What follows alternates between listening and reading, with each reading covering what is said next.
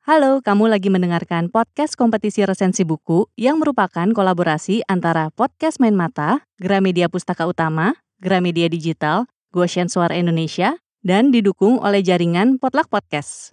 Kali ini kamu lagi dengerin resensi buku dari teman-teman yang berpartisipasi di kompetisi. Selamat mendengarkan. Halo, nama saya Chanasa.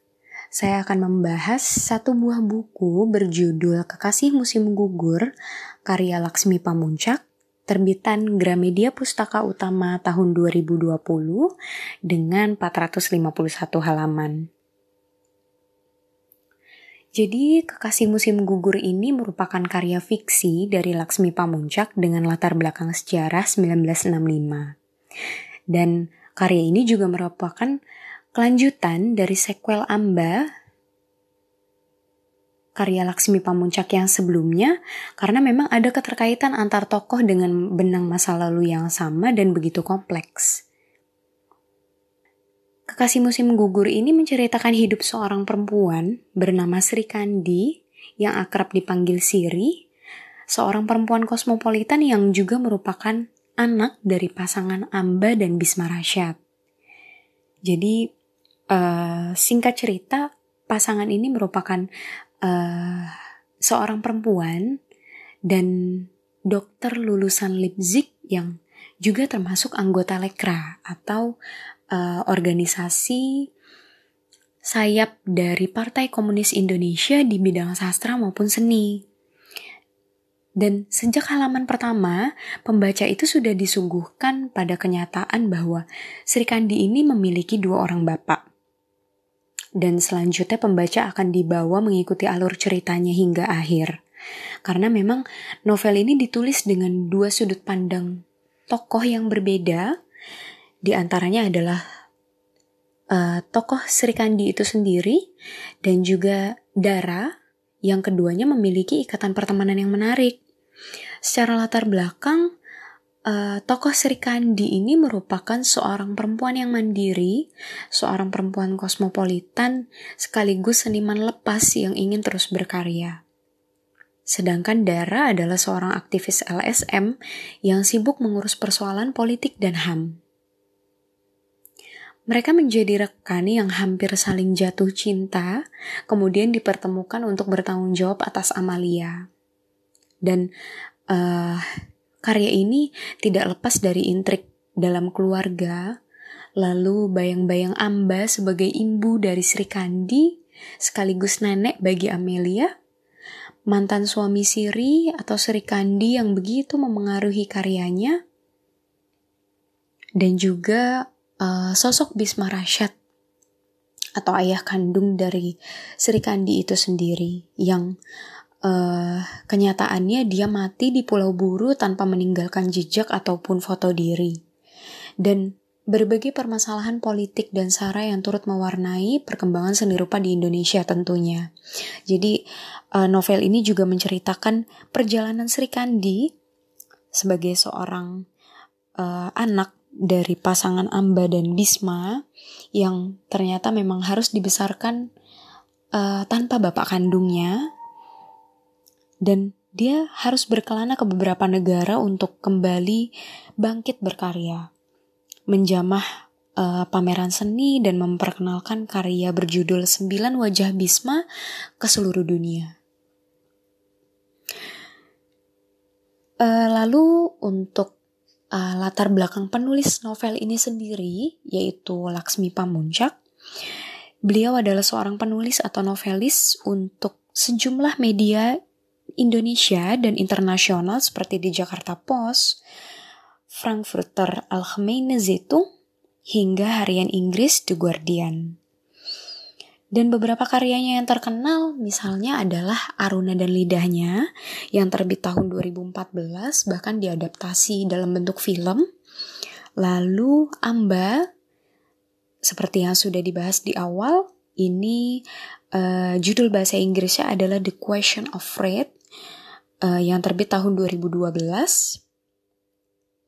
dan yang sekarang sedang kita bahas yaitu adalah Kekasih Musim Gugur atau uh, judul bahasa Inggrisnya adalah Fall Baby yang terbit tahun 2020 yang bahkan uh, sebelumnya itu sudah diterbitkan ke dalam bahasa Jerman dan bahasa Inggris. Lalu uh, untuk kelebihan buku ini sendiri, jadi novel ini disajikan uh, dengan begitu kaya. Kenapa begitu kaya? Karena uh, dalam novel ini, penulis menyajikan banyak hal dalam satu persembahan. Di antaranya kisah sejarah seni rupa, lalu sejarah bangsa Indonesia khususnya tahun 1965, keterlibatan Partai Komunis Indonesia dan beberapa sayap-sayapnya, lalu juga ada kisah cinta di dalamnya tentu saja, dibalut dengan masalah-masalah yang biasa terjadi di keluarga, misalnya antara uh, pertentangan antara ibu dan anak, lalu pergolakan batin seorang kekasih atau bahkan seorang mantan istri atau mantan suami yang ditinggal mati. Tidak lupa juga konflik yang timbul akibat isu sara yang turut mewarnai karya ini. Kedua, uh, Kekasih Musim Gugur juga sangat bisa dinikmati sejak halaman awal hingga akhir dengan begitu mengalir karena memang penulis sendiri uh, bisa membawa pembaca untuk menikmati kisah yang kompleks ini gitu. Sekaligus mengajak pembaca untuk tidak melihat sejarah hanya uh, bagian hitam atau putih atau benar dan salah. Tapi memang lebih dari itu, lebih ke memberikan pemahaman bahwa uh, peristiwa itu terjadi karena ada sebab dan akibatnya, kurang lebih seperti itu. Dan yang terakhir, kenapa novel ini juga begitu menarik karena nama-nama tokoh yang disajikan ini uh, adalah adaptasi dari kisah pewayangan. Jadi digambarkan juga uh, memiliki sifat yang sama dengan tokoh-tokoh wayang yang kita kenal seperti misal di antaranya Dewi Amba, lalu Bisma dan juga Sri Kandi itu sendiri yang menjadi tokoh utama dalam Kekasih Musim Gugur ini. Tentu ketika ada kelebihan, ada kekurangannya juga ya. Dan kekurangannya itu uh, saya pikir kekasih musim gugur ini baru bisa dinikmati secara utuh dan lengkap oleh pembaca ketika pembaca sendiri ini sudah menyesuaikan, sudah menyelesaikan Amba. Karena memang dari sana kisahnya bermula, terutama dari pertemuan antara Amba dan Bisma Rashad itu sendiri. Lalu uh, dilanjutkan ke kisah dari keturunan mereka berdua yaitu Sri Kandi dalam sequel ini tentunya. Dan yang kedua, pada part-part di mana penulis mengemukakan beberapa uh, karya seni, tokoh seni itu uh, akan membuat pembaca yang awam dari dunia seni akan meraba-raba. Uh, seperti apa sih tokohnya atau seperti apa sih karya seninya. Jadi secara tidak langsung penulis sendiri sudah uh, membuat pembaca itu mencari tahu tentang tokoh dan juga karya dari seni rupa itu sendiri baik tokoh dan karya seni rupa dari Indonesia maupun dari internasional seperti itu. Uh, lalu secara garis besar kekasih musim gugur ini merupakan cerita yang menarik uh, perihal lintas generasi keturunan Amba dan Bisma Rashad.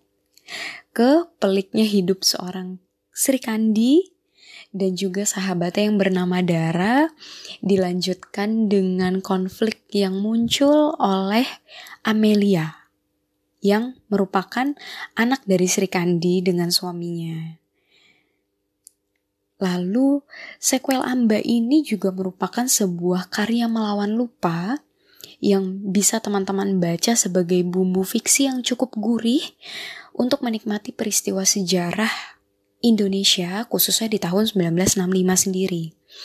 Nah, perlu diingat juga bahwa penantian terhadap sosok Bisma akan sangat disayangkan ya karena memang lukisan yang berusaha diciptakan oleh Sri Kandi dengan judul Sembilan Wajah Bisma ini tidak sepenuhnya nyata atau membuat sosok Bisma Rasyad itu sendiri kembali hidup dan bernyawa.